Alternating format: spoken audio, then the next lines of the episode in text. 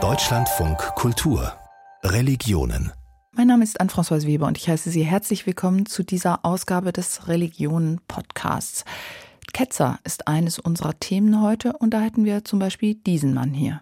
Er stellte alles in Frage, was den Menschen dieser Zeit heilig war, was scheinbar unverrückbar feststand. Er brach Rahmenbedingungen auf, er sprengte die Vorstellungskraft seiner Zeitgenossen. Das sagt der Historiker Volker Reinhardt über Giordano Bruno. Der begann Ende des 16. Jahrhunderts seine Karriere als Dominikanermönch und er endete als Ketzer auf einem römischen Scheiterhaufen. Ebenso brutal wurde knapp 700 Jahre früher der islamische Mystiker Hallaj hingerichtet. Er hatte Dinge in Frage gestellt, die den Menschen heilig waren, zum Beispiel die Pilgerfahrt nach Mekka. Und Hallaj soll gesagt haben, ich bin die Wahrheit. Und das wurde als Gotteslästerung verstanden. Ich bin der Weg, die Wahrheit und das Leben. Diesen Satz schreibt das Johannesevangelium Jesus von Nazareth zu. Der katholische Theologe Wolfgang Treidler will dagegen Jesus nicht länger als göttlichen Erlöser verstehen, denn er sagt, damit sei antijüdisches Gedankengut verbunden. Klingt das für Sie ketzerisch? Messias. Das Wort kommt aus dem Hebräischen und bedeutet der Gesalbte. Auf Griechisch ist es Christos und auf Latein Christus. Und spätestens jetzt ist klar, wir sprechen über Jesus von Nazareth. Es ist also aus der biblischen Vorstellung eines Königs und Befreiers des jüdischen Volkes die christliche Lehre entstanden von Jesus Christus als Erlöser der ganzen Menschheit. Was ist aber dann noch übrig von der jüdischen Messias-Vorstellung im Christentum? Und warum wurde dieser Messias, dieser Jesus Christus, der doch selbst Jude war, später so oft ins Feld geführt für eine dezidiert antijüdische Theologie? Diesen Fragen ist Wolfgang Treidler nachgegangen. Er ist Professor für katholische Fundamentaltheologie an der Universität Wien und sein neues Buch heißt Jesus, Josefs Sohn, der Messias als Tor des Bundes. Ich bin jetzt mit Wolfgang Treidler verbunden. Herr Treidler, beginnen wir doch erstmal mit dem Ursprung. Welche Vorstellungen stecken denn genau hinter dem Wort Meschiach in der hebräischen Bibel? In der hebräischen Bibel gibt es eine Reihe von Vorstellungen, aber eine, die ganz markant geworden ist für das Frühchristentum, war die Vorstellung, dass er der Sohn Davids ist und damit das Königtum dieses David, des ersten großen Königs Israels, gleichsam fortsetzt und vollendet. Und die Idee war gleichzeitig, dass mit diesem Messias aus dem Haus Davids universaler Friede kommt. Genau das hat man ja auch auf Jesus bezogen, zumindest am Anfang und hat ihn gleichsam zum Messias gemacht. Und das war aber dann irgendwann ein Problem, denn dieser Jesus brachte ja nicht den ewigen Frieden. Er wurde getötet und selbst diejenigen seiner Anhänger, die an seine Auferstehung geglaubt haben, standen ja vor diesem Problem. Es ist jetzt nicht ein messianisches Zeitalter eingetreten. Was wurde da sozusagen als Denkfigur dann reingebracht, um mit diesem Widerspruch klarzukommen? Da war Paulus ganz wichtig für die Entwicklung einer zusätzlichen und neuen Idee, die es damals noch gar nicht gegeben hat. Paulus kommt auf den Gedanken, dass der Messias, der schon da war, ein zweites Mal kommen wird. Und mit dieser, man kann das durchaus so sagen, Erfindung des Paulus, beginnt dann auch das Leben dieser messianischen Gemeinden, die sehr stark darauf hoffen, dass in kurzer, absehbarer Zeit dieser Messias wiederkommen wird. Das ist das Gefüge dieser frühchristlichen Gemeinden, dass sich dieser Entwicklung oder Erfindung des Apostels Paulus verdankt. Der Messias, der gekreuzigt wurde, kommt ein zweites Mal und vollendet dann wirklich die Gesellschaft, die Königreiche und befriedet sie endgültig.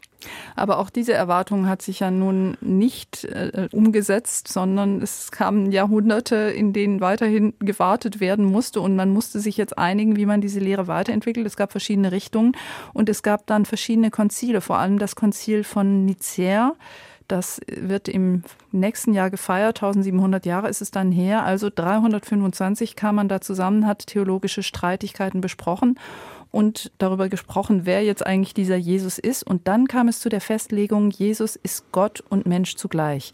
Und da sagen Sie, das ist eigentlich völlig im Widerspruch zu dieser jüdischen Messias-Vorstellung. Ja, man muss ein bisschen zurückgreifen. Dadurch, dass der Messias kein zweites Mal gekommen ist, sind diese Gemeinschaften, die messianisch und jüdisch waren, unter unheimlichem Druck gestanden. Und sie haben ja im Lauf der Jahrzehnte relativ rasch an Bedeutung verloren. Gegenüber diesen heidenchristlichen Gemeinschaften, die dazugekommen sind und die dann diese Ideen Jesu als eines Gottes entwickelt haben. Das aber ist mit Sicherheit nicht im Neuen Testament abgedeckt, wie es im Judentum überhaupt nicht abgedeckt ist, weil dort eher das Prinzip gilt, wenn der Messias kommt, dann sind alle sogenannten Bilder, die man verehrt, als göttliche verehrt, abgeschafft. Und da hält man bis heute eigentlich von jüdischer Seite aus dem Christentum völlig zu Recht vor, ihr habt nicht nur die Bilder nicht abgeschafft, sondern ihr habt in eurer Zentralfigur das große göttliche Bild geschaffen. Und das lese ich dann durchaus als einen Widerspruch zu dem, was man im Neuen Testament findet und was eben dann unter ganz anderen Voraussetzungen die Leute des dritten, vierten Jahrhunderts entwickelt haben und schließlich dann in das Glaubensbekenntnis einfließen haben lassen, dass Jesus Gott von Gott, Licht von Licht gezeugt und nicht geschaffen ist, also wirklich eine göttliche Gegebenheit ist und nicht ein Mensch nur, der von Gott zeugt. Und diese Vorstellung von Jesus als Gott, die ist dann durchaus hellenistisch inspiriert. Also da kam dann eben das Gedankengut und die religiösen Überzeugungen mit rein von den Heidenchristen, also von denen, die nicht vorher Juden waren, sondern die eben anderes religiöses Gepäck sozusagen mitbrachten. Es gibt in der griechischen Philosophie seit Platon schon die Idee, dass der Mensch selbst etwas Göttliches in sich hat und das kann er entfalten. Das ist im letzten sein eigener Geist, der Gott deshalb erkennen kann, weil er selbst göttlich ist. Und das ist eine Voraussetzung dafür, dass man dann auch von Jesus sagte, er ist göttlich dem Wesen nach und bringt uns Gott als Mensch nahe, so dass wir selbst dann auch göttlich werden können. Diese Idee gibt es im dritten Jahrhundert. Sie wird das erste Mal von Hippolyt von Rom formuliert dass das Ziel des Christenmenschen ist, selbst göttlich zu werden. Das ist auch wieder etwas, das man weder bei Paulus noch im Neuen Testament findet. Dort hat man als Perspektive, Ziel des Menschen ist es, heilig zu werden gerecht zu werden, göttlich nicht, weil man göttlich nicht werden kann.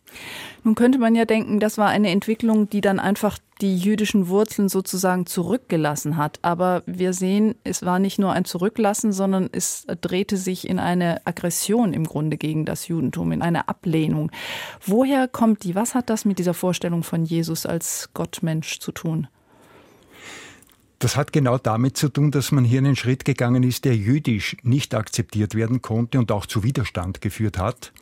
Und man hat dann im Christentum, auch das sieht man schon im zweiten Jahrhundert, sehr rasch den sogenannten Gottesmord gegen die jüdische Gemeinschaft gesetzt. Und man hat gesagt, die Juden generell oder bestimmte Gruppen haben Gott selbst getötet und das ist das schwerste Verbrechen, das nun die christliche Gemeinschaft gegen die jüdische Gemeinschaft gleichsam einzubringen hat. Die Juden müssen Sühne tun. Und das ist ein Gedanke, der über die Jahrhunderte hindurch gepflegt worden ist und auch zu verschiedenen politischen und religiösen Maßnahmen gegen die jüdischen Gemeinschaften geführt hat, die wirklich dann ausgegrenzt worden sind, aus den Sozialfeldern hinaus befördert worden sind und gleichsam diesen neuen Status der Nichtzugehörigen als eine Art Buße, lebenslange Buße für das Verbrechen ihrer Väter auf sich nehmen müssen. Und in letzter Konsequenz, sagen Sie, führte das zu Auschwitz, führte es zur Shoah, weil eben dieser Antijudaismus über den Antisemitismus, dieser Ablehnung des Jüdischen eben bis in die völlige Vernichtung des europäischen Judentums gipfelte. Ja, das glaube ich durchaus, dass es hier eine Verbindung gibt. Ich habe da auch eine, wenn man will, jetzt äh, jüdische Referenz darauf. Eliezer Berkowitz, ein jüdischer Gelehrter des 20. Jahrhunderts, hat ausdrücklich davon gesprochen, dass es eine direkte Linie vom Konzil von Nicea hin zu Auschwitz gibt. Und das kann man gut nachvollziehen. Es gibt eine Reihe von Maßnahmen, die jüdische Gemeinschaften wirklich sehr stark getroffen haben. Wir haben dann, und das ist wirklich auch ein unglaubliches Stück Christentumsgeschichte, bei Martin Luther in seinem Spätwerk Maßnahmen genannt, die sich genau so lesen wie das, was man im Nationalsozialismus dann als politische Praxis erkennt. Insofern gibt es für mich einen sehr direkten Zusammenhang zwischen diesen anfanghaften Polemiken, den steigenden Ausgrenzungen bis hin dann zur Vernichtung jüdischer Gemeinschaften. Und man darf ja nicht vergessen, dass diese Vernichtung jüdischer Gemeinschaften in christlicher Kultur angerichtet worden sind, nicht irgendwo anders, sondern im zentralen Europa. Nun ist es ja so, dass dafür heute zumindest in Deutschland und äh, Österreich vermutlich auch doch eine große Sensibilität besteht und dass Theologen und Theologinnen sich sehr bemühen, wieder auf die jüdischen Wurzeln zurück zu verweisen und es gibt christlich-jüdischen Dialog und alles Mögliche.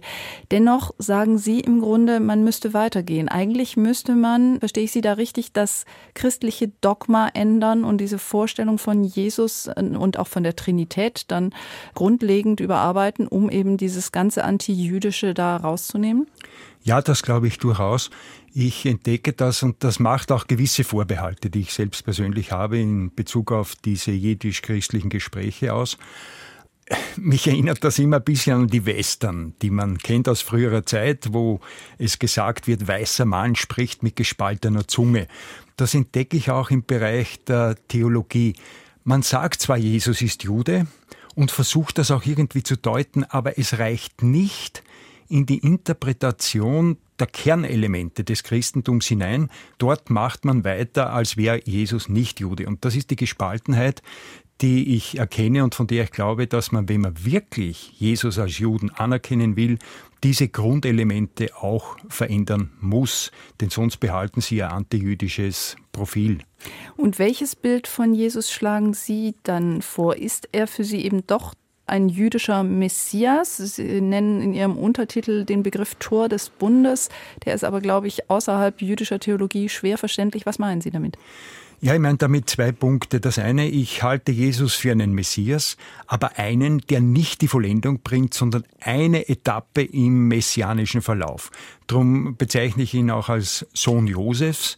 Das ist aus jüdischer Tradition der Messias, der von den Fremdmächten getötet wird. Das liegt genau bei Jesus vor.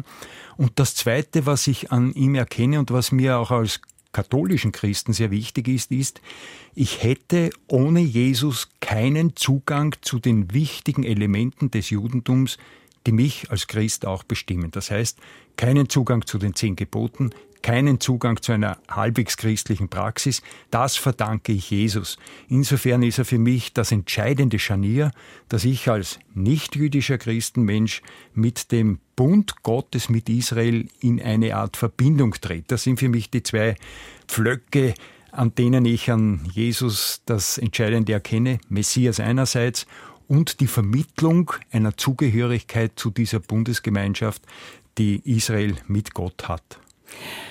Das sind jetzt Ihre wissenschaftlich-theologischen Gedanken. Wie passt das zusammen mit einer Glaubenspraxis, ganz konkret gefragt, jetzt in der Passionszeit oder an Ostern? Können Sie in einen christlichen Gottesdienst gehen und das mitfeiern? Oder sagen Sie sich die ganze Zeit, Moment mal, eigentlich sind diese Dogmata, auf denen ja auch die Liturgie beruht, dermaßen fragwürdig für mich, dass das eigentlich nicht mehr die Form ist, für mich meinen christlichen Glauben zu feiern?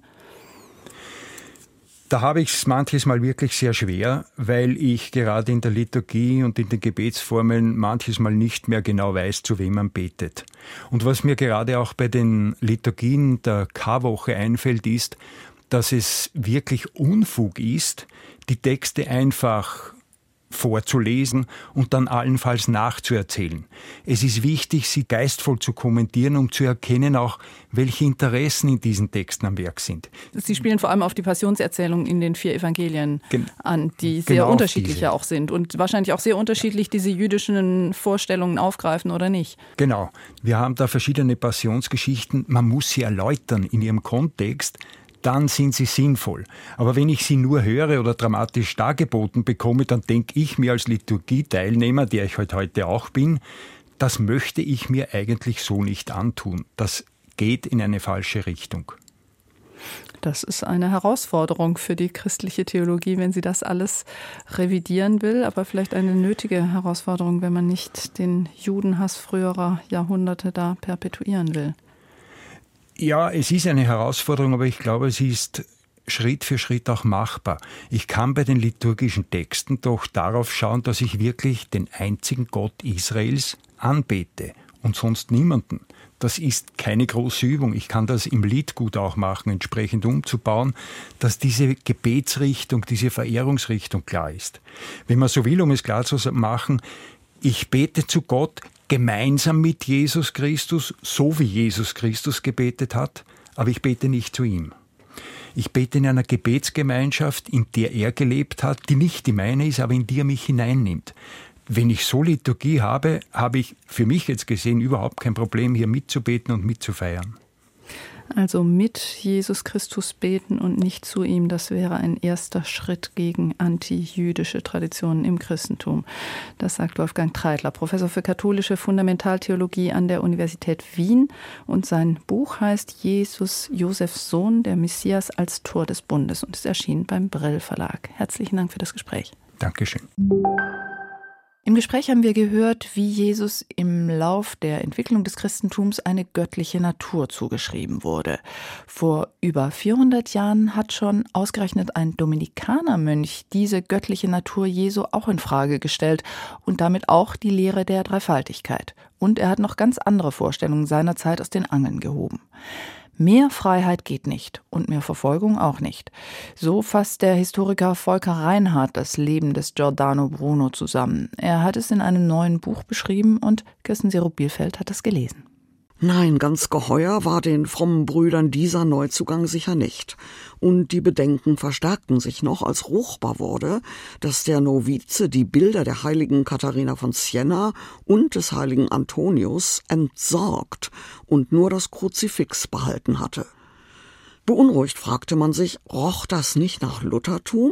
Hatte man sich mit dem jungen Giordano Bruno etwa einen Anhänger des Wittenberger Rebellen ins Haus geholt? Solche Verdächtigungen kommen im neapolitanischen Kloster San Domenico Maggiore, das ist das Hauptkloster des Dominikanerordens in Süditalien, auf. Erklärt der Historiker Volker Reinhardt der nach den Sternen griff, heißt sein neues Buch über diesen außergewöhnlichen Dominikanermönch Giordano Bruno. Er eckt auch noch mit anderen theologischen Äußerungen an, die für seine Vorgesetzten im Kloster grenzwertig sind. Natürlich kann auch ein katholischer Christ den Vorrang des gekreuzigten Christus vor den Heiligen rechtfertigen.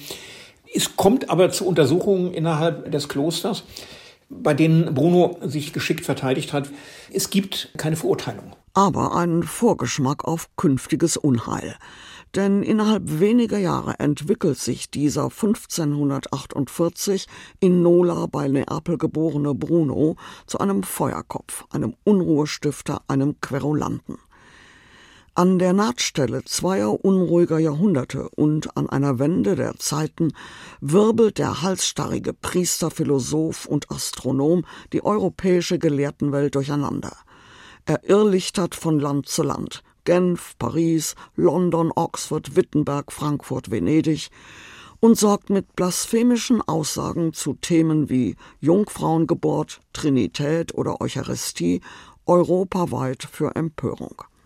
In Genf beschimpft er die Calvinisten, in London verhöhnt er in seinen italienisch verfassten Dialogschriften die geistige Führungselite und verärgert seine Gastgeber. Er hält Vorträge, führt Streitgespräche und macht sich ebenfalls europaweit Feinde.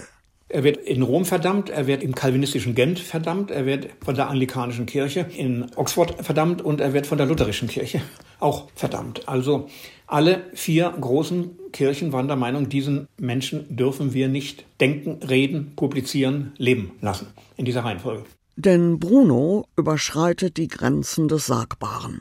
Er nennt das Christentum eine Eselei und Jesus Christus einen Betrüger.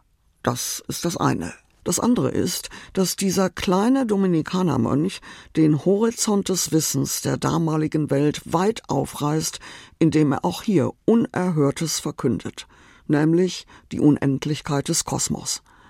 Er verbreitet neue Thesen gegen alte Irrtümer, erschafft ein neues Weltbild und macht sich, auch hier wieder, europaweit gefährliche Feinde. Er stellte alles in Frage, was den Menschen dieser Zeit heilig war, was scheinbar unverrückbar feststand. Er brach Rahmenbedingungen auf, er sprengte die Vorstellungskraft seiner Zeitgenossen. Und eckt erneut an, denn die Menschen lieben gesicherte, feste Vorstellungen, zum Beispiel, dass der Kosmos sehr begrenzt ist, dass es da die Erde im Mittelpunkt gibt und dass die Sonne gehorsam um die Erde kreist, dass das Ganze sehr überschaubar ist. Giordano Bruno verkündet das Gegenteil. Das Universum ist unendlich und die Zeit ist auch unendlich. Und das bedeutet, dass unsere Welt ein winziger Teil, ein Sandkörnchen im Kosmos ist. Und das, so Volker Reinhardt, bedeutet für die Menschen dieser Zeit eine ungeheure narzisstische Kränkung. Aber hatte Bruno nicht Vorgänger im Geiste, deren Denken sich in ähnlich kühnen wissenschaftlichen Bahnen bewegte? 1543, fünf Jahre bevor Giordano Bruno geboren wurde, veröffentlichte ein gewisser Nikolaus Kopernikus eine Schrift, in der er die These aufstellte, dass sich nicht die Sonne um die Erde, sondern die Erde um die Sonne dreht. Ja, aber Kopernikus hat die Welt nicht aufgebrochen. Das tut dann Bruno umso radikaler und grenzüberschreitender. Der 2003 verstorbene Philosoph Karl Dieter Ulke formulierte das einmal so. Unser Sonnensystem gehört zu einem anderen, größeren, umfassenderen Sonnensystem, dieses wieder zu einem anderen und sofort ins immer weiter und weiter ausgedehnte. Bruno fordert einen unendlichen Raum, eine unendliche Welt, weil dem unendlichen Schöpfergott auch eine unendliche Schöpfung als adäquates Spiegelbild entsprechen muss. Nebenbei, er sieht Gott nicht mehr als Person. Er verzichtet also auf Gott und auf Jesus Christus als Personen. Für ihn gibt es nur ein apersonales All. Neben diesen beiden Seiten Brunos, seinen naturwissenschaftlichen Erkenntnissen und seinem theologischen Denken, sieht Reinhard noch ein drittes Themenfeld. Das Aufbrechen von Zeit und Raum verbindet sich, und das ist ein Aspekt, der viel zu wenig beachtet wurde bei Bruno, mit einer sehr harten Kritik an der Ungerechtigkeit unserer Welt, an der Ungerechtigkeit der sozialen, wirtschaftlichen und politischen Verhältnisse. Die Menschen werden ausgebeutet, die Mächtigen betrachten das Volk als eine freie Verfügungsmasse. Reinhard macht deutlich, wie weit der Mensch dieser Zeit von der Freiheit des Geistes und der Toleranz des Glaubens entfernt ist. Menschen müssen in ganz Europa das glauben, was ihnen ihre Obrigkeit verordnet. Die weltliche politische Obrigkeit verschmilzt mit der kirchlichen Obrigkeit. Wer auch nur eines dieser Dogmen in Frage stellt, ist ein Staatsverbrecher und muss mit Verfolgung rechnen. Jahrelang entgeht Bruno immer wieder der Verfolgung. Doch nach einer Denunziation in Venedig gerät er in die Fänge der Inquisition. Verurteilt wird er aber nicht wegen seines Griffs nach den Sternen, sondern wegen seiner gotteslästerlichen Aussagen.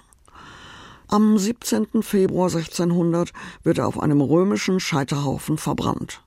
400 Jahre später, im Jahr 2000, hat Papst Johannes Paul II. erklärt, die Hinrichtung Brunos sei aus kirchlicher Sicht doch als Unrecht zu betrachten. Aber wirklich rehabilitiert ist Bruno bis heute nicht, denn seine Ansichten widersprechen ja auch heute noch der Lehre der katholischen Kirche. Das Buch von Volker Reinhardt heißt Der nach den Sternen griff, Giordano Bruno, ein ketzerisches Leben. Es ist im CH Beck Verlag erschienen und kostet knapp 30 Euro. Deutschlandfunk Kultur Religionen Ketzern wird im Allgemeinen vorgeworfen, der gültigen Lehre über Gott zu widersprechen. Und das gab es nicht nur im Christentum. Im Jahr 922 zum Beispiel wurde in Bagdad Hussein ibn Mansur al-Hallaj wegen des Vorwurfs der Gotteslästerung hingerichtet. Der Mystiker soll gesagt haben, Anal Haq, das kann man übersetzen mit Ich bin die göttliche oder die schöpferische Wahrheit. Kein Wunder, dass ihm da vorgeworfen wurde, sich selbst zu Gott zu erklären. Aber nicht alle verstehen diesen Satz so. Julia Lai hat einer Gestalt nachgeforscht, die bis heute die islamische Theologie spaltet. Ich sehe Zeichen bei ihr, das darauf deutet, dass er nicht gesund war, geistig meines Erachtens. Er war geistig nicht gesund. Das würde ich doch bezweifeln. Schon aus dem Grund seiner Fähigkeit, die Erfahrungen, die er gemacht hat, sehr zentriert auf den Punkt zu bringen, sozusagen ich sag mal so, wenn, wenn man liest jetzt über ihn Geschichte, dann könnte sich man so etwas denken. Ja, das heißt, es handelt wirklich um, um einen, der sich extrem verhält und ganz komisch unterwegs ist und so eine seltsame Figur, sehr schräg. Die seltsame Figur, von der hier die Rede ist, ist Al-Hussein ibn Mansur al-Hallaj, ein islamischer Mystiker, geboren im 9. Jahrhundert im südlichen Iran, der später vor allem in Bagdad lebte und lehrte. Und bis heute ruft sein Name unter Muslimen und Musliminnen gegensätzliche Reaktionen hervor. Die einen halten ihn für einen Gotteslästerer. So schreibt etwa ein User auf der Online-Diskussionsplattform Reddit. Man weiß, dass er ein Gauner und Scharlatan war. Er pflegte zu sagen, dass der Koran gar nicht so beeindruckend sei und er Ähnliches erschaffen könne. Wenn diese Geschichten wahr sind und seine Gedichte tatsächlich von ihm sind, dann ist er ein Ungläubiger. Andere hingegen sehen in Halaj einen Heiligen, der wie kein anderer in mystischer Ekstase Gott nahe kam. Grund für die unterschiedlichen Gefühle ist vor allem ein Ausspruch, der Halaj zugeschrieben wird. An al-Haq, ich bin die Wahrheit. Das Problem daran, Al-Haq, die ultimative Wahrheit, ist einer der koranischen Namen Gottes. Man konnte den Satz also so verstehen, dass Halaj sich selbst als Gott bezeichnete. Für die Rechtsgelehrten seiner Zeit war der Satz eine Anmaßung, sagt Reza Hajatpur, Professor für islamisch-religiöse Studien mit systematischem Schwerpunkt an der Universität Erlangen-Nürnberg. Die formalistische Vorstellung ist ganz einfach. Wir haben einen Gott und der heißt Allah. Wir sollen an einen Gott glauben und neben diesem Gott keinen anderen Gott stellen. Das ist im Grunde die formale Überlegung. Nur, wie genau ist dieser strenge Ein-Gott-Glaube zu verstehen? Wenn alles von Gott kommt, in welchem Verhältnis steht dann der Mensch zu ihm? Ist er jenseits von Gott, sozusagen abgetrennt, oder vielmehr eine Art abhängige Variable, von Gott geschaffen und ganz von ihm durchdrungen, ohne dabei jedoch selbst Gott zu sein?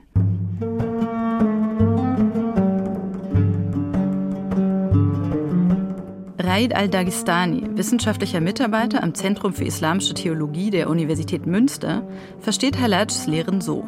Dass Gott zugleich beides ist, unendlich immanent und unendlich transzendent. Und das zugleich beides ist. Er ist unerreichbar, unergründlich, unerkennbar, absolut fern, transzendent, aber zugleich ganz koranisch gesehen uns näher als unser Halsschlagader. Mystiker wie Halaj wollten das nicht nur verstehen, sondern die gefühlte Trennung auch spirituell überwinden. Also vertieften sie sich in Askese, aßen wenig, beteten viel, widmeten sich langen Meditationen und lobten Gott in Liebesdichtung, Gesang und Tanz, um schließlich auf der höchsten Stufe in Gott zu entwerden. Es ist ein Zustand, in dem das eigene Ich sich auflöst, sagt Reza Hajatpur.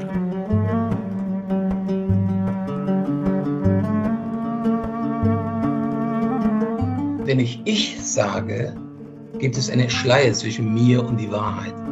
Wenn der Schleier aufgehoben ist, gibt es nur eins.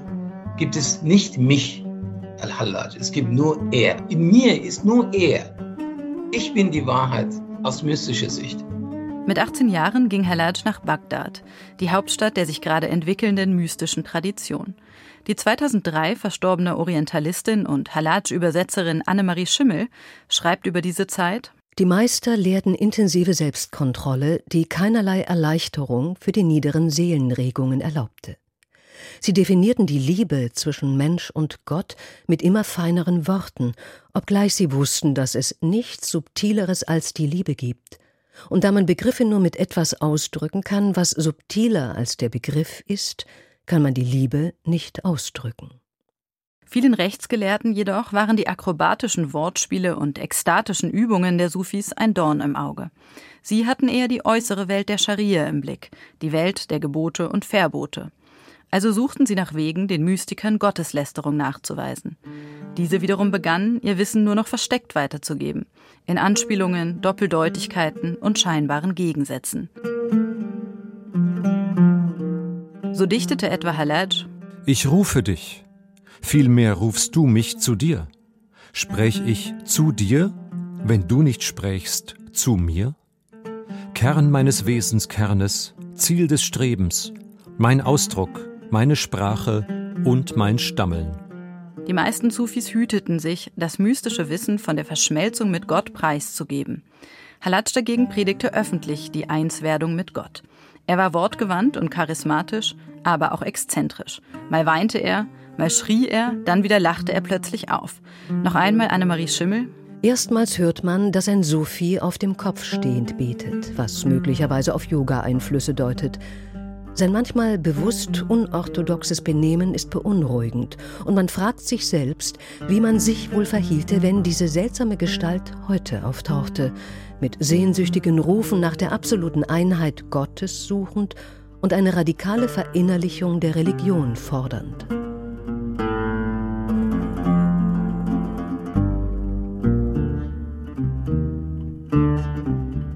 Doch eben diese verzehrende Gottesliebe war es auch, die Halaj schließlich das Leben kosten sollte. Denn sie verleitete ihn, sich über äußerliche Normen hinwegzusetzen. Bei einer Hausdurchsuchung sollen in seinen Räumen belastende Dokumente gefunden worden sein. Darin stand etwa, dass die Pilgerfahrt nach Mekka keine Pflicht sei, wenn der Gläubige stattdessen zu Hause spirituelle Übungen ausführte. Halaj hatte eine der fünf Säulen des Islams in Frage gestellt. Reza Hajatpur. Wenn man in diesen Zustand kommt, die an al wird, also die Wahrheit wird, braucht ihr keine Pflichten, keine Verordnungen, keine Halal, keine Haram, keine Gebote, keine Verbote. Man ist befreit von allem. Ab dem Jahr 909 etwa liefen die Mühlen der Gerichtsbarkeit an. Halaj wurde unter Polizeiaufsicht gestellt, konnte entkommen und wurde vier Jahre später wieder verhaftet. Diesmal blieb er im Gefängnis. Auch wirtschaftliche und politische Gründe dürften damals eine Rolle gespielt haben. Am 26. März des Jahres 922 wurde er in Bagdad hingerichtet. Darüber, wie er starb, gibt es unterschiedliche Berichte. Mal heißt es, er sei zunächst ausgepeitscht und dann gehängt oder geköpft worden. Nach einer anderen Überlieferung wurde er erst gekreuzigt und dann erst geköpft. Sicher ist, dass sein Tod als brutaler Akt inszeniert worden ist.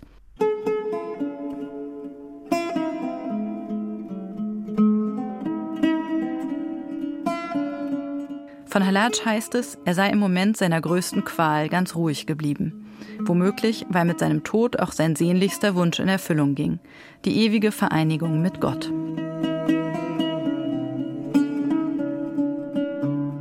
Tötet mich, o oh meine Freunde, denn im Tod nur ist mein Leben. Ja, im Leben ist mir Tod nur, und im Sterben liegt mein Leben. Wahrlich, höchste Gnade ist es, selbst verlöschend zu entschweben und als Schlechtestes erkenne ich, fest an diesem Leib zu kleben. Einen Märtyrer der Gottesliebe, so hat die Islamwissenschaftlerin Annemarie Schimmel Hallaj einmal genannt. Er habe sterben müssen, weil er Gott auf eine Weise verehrte, die seine Zeitgenossen nicht verstehen konnten. Das bleibt bedenkenswert, finde ich, und auch deswegen haben wir diesen Beitrag wiederholt. Ich möchte Ihnen eine Künstlerin vorstellen, die, könnte man sagen, den Tod kreativ und naturnah verpackt. Denn Leila Omidwar schafft Urnen aus Naturmaterialien.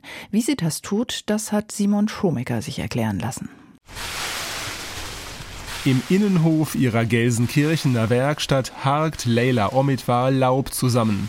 Die Buchenblätter wird die gelernte Holzbildhauerin danach nicht in der grünen Tonne entsorgen. Also das ist mein Materialbaum, genau vor die Tür. Das Laub nutzt Leila Omidwar, um daraus Bestattungsurnen herzustellen. 2019 hat die 37-Jährige angefangen, nachhaltige Aschegefäße aus Naturmaterialien zu entwickeln. Die Idee entstand im Bestattungsinstitut eines Bekannten. Für ihn baute die gebürtige Iranerin Holzurnen für Kolumbarien. Dabei erfuhr sie, dass sich bei einer Erdbestattung das Behältnis leicht zersetzen können muss. Wir müssen nicht unbedingt die Bäume einfach aussägen und Säge oder Urnen zu gestalten. Man soll einfach so oft diese Ressourcen, die Natur uns schenkt, in einer anderen Form bringen. Man muss das wirklich in seinem Leben zeigen, dass man so nachhaltiges Leben führen möchte. Dank ihrer Urnen geht das über den Tod hinaus. Der eingeäscherte Leichnam wird der Erde zurückgegeben, verpackt in Rohstoffe, die quasi nur einen kleinen Umweg nehmen. Aber dafür waren zunächst Gespräche mit dem Bestatterverband sowie dem örtlichen Forst- und Grünflächenamt nötig, erinnert sich Leila Omidwars Lebensgefährte Armin Terwing. Deshalb muss man mit den Ämtern wirklich sprechen, sich auseinandersetzen, dass man in den Mengen, die ja hier gebraucht werden, auch die Materialien aufsammeln darf und dann auch noch wirtschaftlich verwerten. Terwing glaubte von Anfang an an Leila Omidwars Geschäftsidee und unterstützt seine Freundin. Irgendwann hatten dann alle Behörden die Erlaubnis erteilt. Um die Einzigartigkeit ihrer Urnen zu bewahren, meldete Omidwar den kompletten Produktionsablauf als Patent an. Ihre Kinder helfen gerne dabei, die notwendigen Materialien zu sammeln.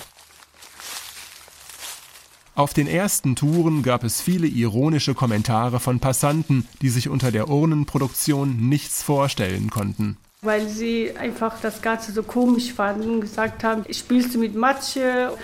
Die haben eine Vorstellung gehabt, als ob ich mit meinen Kindern spiele im Wald und Laub sammle. Mittlerweile ist die Familie regelmäßig in der Natur und auch in der Stadt unterwegs. Neben trockenem Laub können kleine Äste, Moos, Baumrinde, Gräser und Blüten geeignete Bestandteile sein, auch entsorgte Weihnachtsbäume, Sägemehl aus Tischlereien oder Kaffeesatz aus der Gastronomie eignen sich zum Urnenbau. Daraus lassen sich formbare Modelliermassen mit unterschiedlichen Strukturen herstellen. Das ist eine Zerschreddermaschine. Dadurch wird das ganze Material, falls so Äste sind, auch zerschreddert, verkleinert und zusammengemischt. Und nachdem das Ganze zusammengemischt ist, kommt in so eine Teigmaschine. Mein Bindemittel kommt dann rein und das ist abgelaufene Lebensmittel, die Stärke enthalten. Zum Beispiel wie Nudeln, Mais. Harz ist auch ein super Bindemittel. Nachdem alles gut durchgemischt ist, nimmt Leila Omidwar eine Urnenform, umwickelt sie mit Zeitungspapier und modelliert darauf das eigentliche Gefäß. Ungefähr zwei Stunden braucht sie dafür. Dann muss der Rohling je nach Zusammensetzung einen halben oder einen ganzen Tag lang trocknen. Was dabei herauskommt, ist in einem Schauregal zu bestaunen. Urnen mit Herbstlaub oder Moosoberfläche. Ein anderes Behältnis besteht komplett aus grober Baumrinde. Wieder andere sehen ein wenig aus wie Pappmaché oder haben Verzierungen aus Bienenwachs. Alpha und Omega, die beiden Figuren habe ich aus Wachs und Kohle gemacht. Weiterhin fertigt Leila Omidwar auch noch Holzurnen für Kolumbarien. Selbst dabei zieht die Künstlerin ihre Nachhaltigkeitslinie durch, erklärt Lebensgefährte Armin Terwing. Wenn wir zum Beispiel Auto fahren gemeinsam und am Straßenrand steht irgendwas, und dann muss ich umdrehen und dann holen wir das einfach mit, was ja. Leute wegschmeißen. Ne? Ja, erstaunlich, wie viele massive Holzmöbel sehe ich draußen.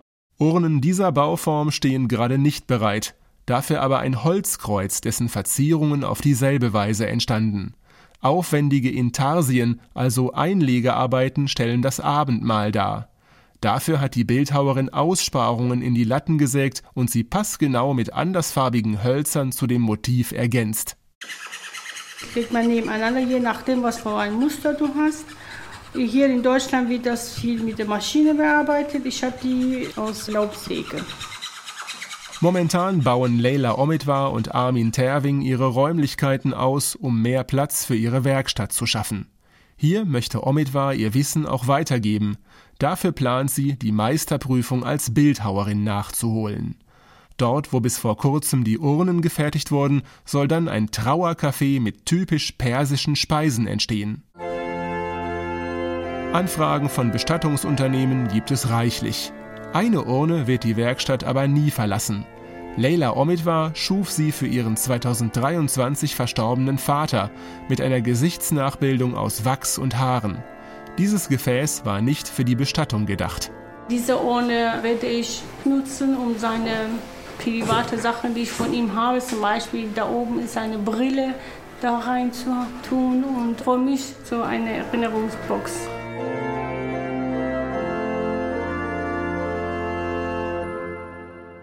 Also Urnen dienen nicht nur dazu, die Asche Verstorbener aufzunehmen, und sie können aus Naturmaterialien gemacht sein und zum Beispiel abgelaufene Nudeln können dabei wunderbar als Kleber funktionieren.